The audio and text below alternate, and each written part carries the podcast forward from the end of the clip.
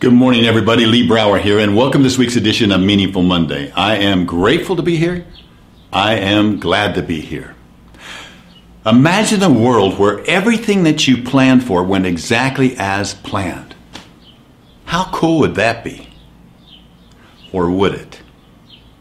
You know, Buckminster Fuller introduced us to a concept years ago uh, called um, the law of precession. It's a physics law, it's an actual law of physics. It says when an object in motion is acted upon by another object in motion, the reaction is at a 90 degree angle.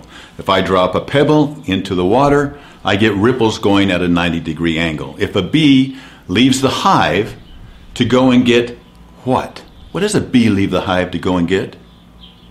Some of you said pollen. No, the real answer is the bee leaves the hive to go and get nectar. His intention all along, or the bee's intention, was to get nectar. But on his wings and feet, he gathers pollen. Totally unintended, an unintended consequence that turns out to be even bigger, perhaps, than the nectar that he gets. Now, the nectar is important, or we'd lose our bees. So I'm not going to say it's more important, but something as important, or something very, very important, happens along the way. Well, that's the way life is when we have unintended consequences, usually brought by things that we don't plan for or don't expect. But if we're in motion and we're alert, we can capture, we can be on a, on a trip to get the uh, nectar and we can capture pollen. So, can I share with you a little bit of pollen I collected this last weekend? I was hoping, you know, I love my work, love my work. I love the people that I work with. I enjoy these business owners and entrepreneurs, their families the businesses that they run. Um, it's a passion for me, and I, I love being around amazing people who love their families, want to make a difference on the planet. However, I love being home even more than working with them. And I was so looking forward to being home after two weeks, kind of intermittently, mostly on the road, to come home and spend a little of time before I leave for Pittsburgh this Monday and uh, being on the week ne- uh, gone most half of the week next week. So you know, I was so excited. However, it didn't go the way I'd planned. But if you're alert and awake, maybe I'm on my my my ne- my nectar was getting home, but maybe there's some pollen along the way I can pick up, and just unintendedly, somebody sat next to me wasn't even his seat. He was able to move up. A man by the name of Derek and Derek and I had a three hour conversation. You know, I've been talking a lot lately about how we should, and if you're going to make changes, you must change your morning routine. That has to happen. And we got talking, and he showed me his morning routine, and I felt like, oh my gosh, this guy has got it together. And his morning routine was phenomenal. But you know, you've got to have an evening routine just as well. Most of you know or have seen me talk about in the past, or you have one of our Empowered Wealth journals here, the EW Journal. On one side, we have the morning, on the other side, we have the evening. And in the evening, when before I go to bed, I ha- usually have my toothbrush sitting in here because that way it's linked to another habit.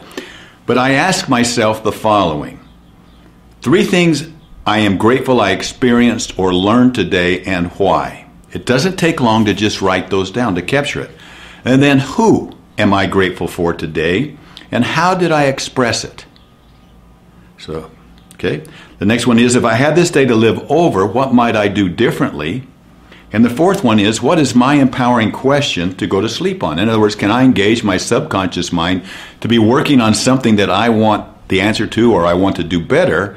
while my conscious mind is sleeping along with me. So those I go through to capture the day like that. I also ask myself, did I do prayer, meditation, exercise? And I have a little box up here where I can exit today. And then I mark those, a way to keep score.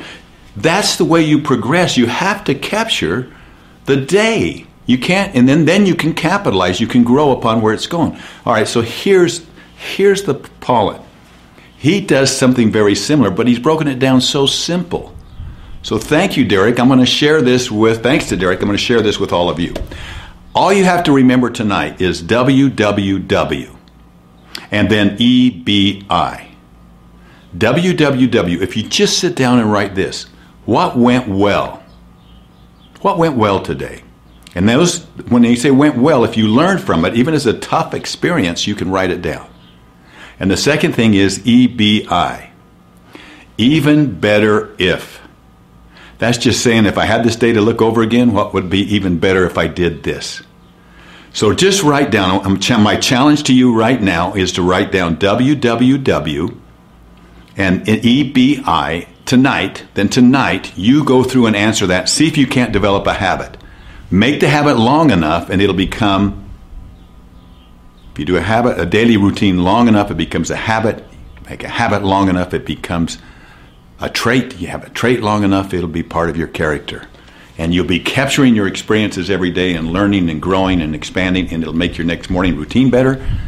And you'll just keep motion. You'll keep motion going. So thank you for allowing me to share this time with you. I had a few other pollens along the way. One from Bill, who was riding an antique motorcycle all the way from Michigan to Northern California, and we just happened to meet on the road while I was running. If I hadn't have been staying in a hotel that night instead of being at home, I would not have had that experience. Maybe I'll tell you about Bill next week. Have a wonderful week. You can make it meaningful. It's up to you to make life meaningful. Nobody else. You. Have a wonderful week. I'll talk to you next week. Bye bye.